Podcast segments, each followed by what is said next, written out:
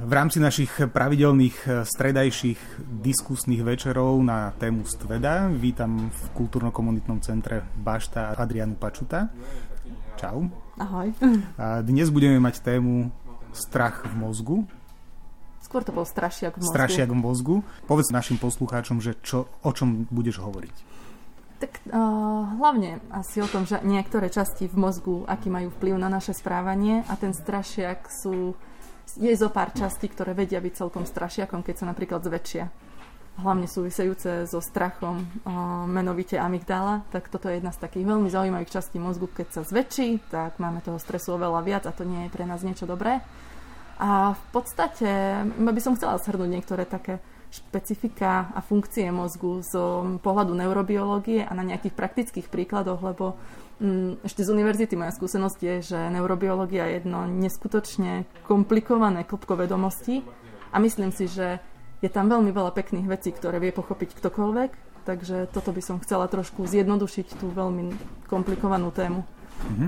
Prečo ťa ten mozog zaujíma? Čo je na ňom také zaujímavé pre teba? Mm, tak vďaka nemu fungujem tak, ako fungujem. Je to vlastne základ toho, to je tá ako keby štruktúra toho, kým som, ako myslím, čo robím. Tam sa to všetko ukladá. Hlavne preto. A mne to veľmi pomohlo v živote, keď som pochopila niektoré funkcie mozgu, tak som sa celkom ukludnila, že nakoniec to so mnou až také zle nie je, lebo proste takto to funguje. Napríklad eh, jedna časť mozgu, ktorá keď sa príliš unaví, a unaví sa relatívne jednoducho, tak eh, človek je vznetlivejší, lebo je zodpovedná za kontrolu emócií. Takže odkedy toto viem, hlavne večer sa to deje, večer je človek unavenejší, tak eh, sa s manželom večer nehádam. Snažím sa to preniesť na ráno. Nie vždy sa mi to podarí, ale odkedy túto vedomosť mám, tak je to lepšie pre náš vzťah. Mozog z medicínskeho hľadiska možno, že je aj celkom dobre popísaný, že to jeho fungovanie, vieme, že sú nejaké centra, za čo sú zodpovedné, ale stávajú sa aj také veci, že keď sa jedno to centrum poškodí, tak iné sa ako keby naučí tú jeho funkciu, že vie sa ten mozog ako keby takto regenerovať. Mm-hmm, toto sa volá neuroplasticita, veľmi zaujímavá téma o ktorej hovoriť dnes ale nebudeme. ale áno, áno, mozog je... Bola, kedy sa myslelo, že to, čo dostaneme do vienka, ten mozog, že v podstate akoby z neho ubúda celý život. A toto bolo vyvrátené. Mm, mozog sa vie regenerovať do istej miery. A napríklad je to bežné, alebo také najviac pozorovateľné u ľudí, ktorí prídu napríklad o zrak, tak sa im zväčší časť mozgu, ktorá je zodpovedná za sluch. Takže ako keby ten mozog tak sa zmení v tom smere, zaplní tú dieru tú, tú nevyužitú časť niečím, čo, na čo to využiť vie. Mhm. Ty si mi hovorila, že teda nevenovala si sa ľudskému mozgu, ale mozgov plazov. Áno. Aký je možno vzťah alebo rozdiel medzi mozgom plazov a mozgom ľudí?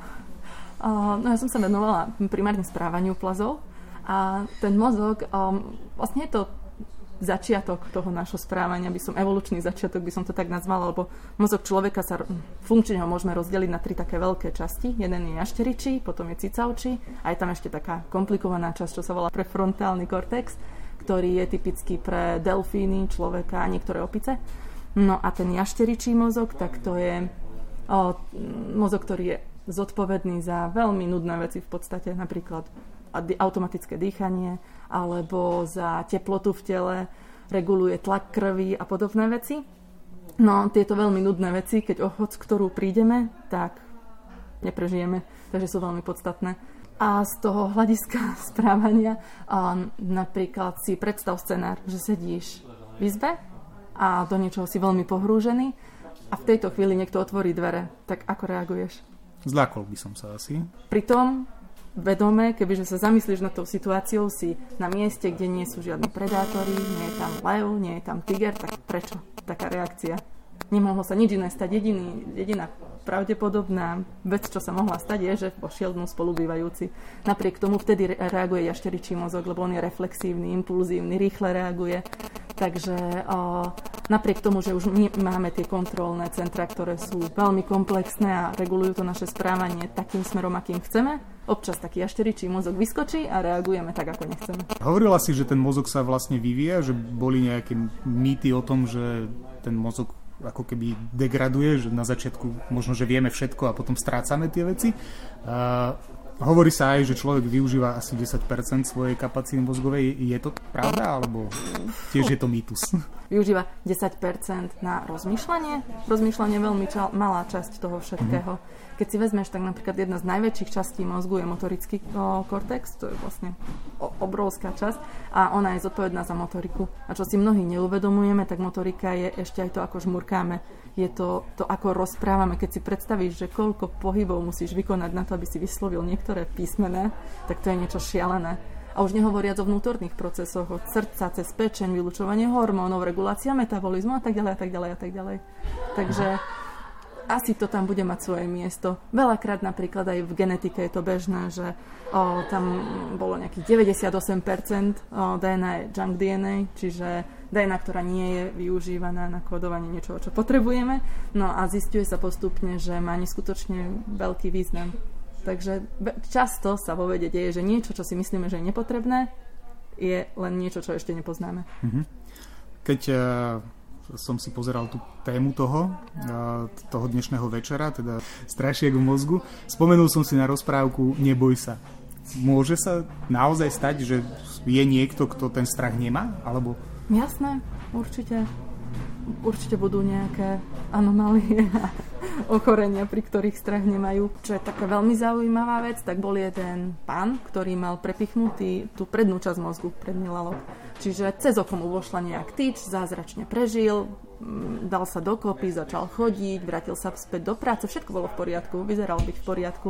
No a odrazu začal mať problémy typu, že um, keď sociálne, veľmi divne sa začal správať voči ľuďom a postupne vysvetlo, že on úplne stratil nejakú tú ako keby sociálnu inteligenciu. Mm-hmm. Nemal absolútne žiadny napríklad vzťah ku svojej rodine bolo mu jedno, že či niekto prežije, či neprežije. Nejak sa snažil v tom celom svete, v tom svojom živote fungovať, ale nemal žiadne emócie v podstate, alebo empatiu.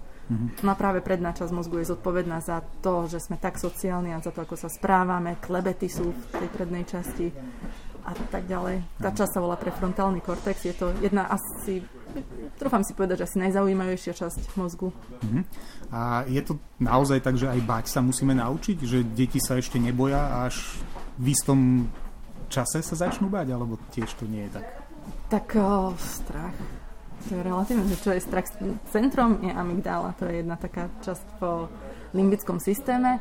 No a to je zase problém je podľa mňa často, že ľudia rozmýšľajú veľmi kategoricky a strach je asi tiež toto, že bojíme sa alebo sa nebojíme strach je veľmi potrebný pre prežitie v prvom rade, to si treba uvedomiť. Čiže učenie strachom napríklad je jedno z najrychlejších, o, alebo učenie negatívnou skúsenosťou je najrychlejšie možné učenie lebo toto je potrebné pre prežitie. No žiaľ, v dnešnom svete sa veľmi často učíme um, akoby negatívnou skúsenosťou úplné hlúposti. Napríklad strach z pohovoru a tak ďalej. No a pri tých deťoch to je rovnako um, taký veľmi zaujímavý výskum bol o súvisiaci strach, stres, ja to tak dávam do jednej škatulky trošku. Um, pri potkanoch, čiže mali dve skupiny potkaníc, mám, no a tie mali malé potkaníčatá a, a mláďatká mali, no a pri jednej skupiny, skupine ich nechali len, aby sa najedli a dali ich preč od mami. Pri druhej skupine ich nechávali s tou matkou, čiže spolu spínkali, sa túlili, mojkali a tak ďalej. No a čo bolo veľmi zaujímavé, tak tie um, malé potkany vlastne mali veľmi, tie, ktoré mali tú matku zobratu neustále, tak mali um, neskutočne vysoký um, level stresu a hlavne odburávanie stresu, lebo stres, ako som spomínala, a strach a tak je veľmi dôležitý, keď príde ten medveď, tak my potrebujeme zvýšiť naše stresové hormóny, vtedy sa nič neregeneruje, imunita ide dole, um, rozmnožovacie orgány, proste veľmi ťažké by bolo rozmnožiť sa, keď je človek v takomto vysokom strese a tak ďalej. Takže uh, toto všetko je nepodstatné, musí bežať. Takže sa prekrvia končatiny a on uteká, ale dlhodobo je to neskutočne zlé. A je potrebné rýchle tie stresové hormóny, len čo nebezpečenstvo pominie, odbúrať. No a tento mm, ako keby o, manažment odbúravania stresových hormónov, tie potkany, ktoré neboli pri mamách, nemali. A čo je na tom, naj, alebo ho mali oveľa horší, tak a čo bolo najzaujímavejšie, tak to bolo rovnaké u ďalších troch generácií tých potkanov, odhliadnúc od toho, že či pri mamách boli alebo neboli. Mhm, čiže nejaké informácie si ako keby odovzdávame aj napriek tomu, že o to tom sa volá nevieme. Epigen- epigenetika, čiže sa nejak metabolicky nastaví do budúcna pre ďalšie generácie, že čo v tomto prostredí sa dialo a čo sa musí to, ten organizmus naučiť a niekoľko generácií to ide ďalej. Tuto boli myslím nejaké tri generácie o, potkanov, ktoré mali zvýšené ako keby um, zvýšený stres to nazvime aj pri nejakých banálnych veciach a, a nedokázali to odbúrať tak efektívne, ako tá druhá skupina. Čo je, keď si to preložíme, tak jedna matka môže spôsobiť svojim pra, pra, pra vnúčatám celkom veľké problémy svojim správaním iba. OK, ďakujem za rozhovor a verím, že teda tí, čo prídu, sa dozvedia o tom strašiaku v mozgu ešte oveľa viac.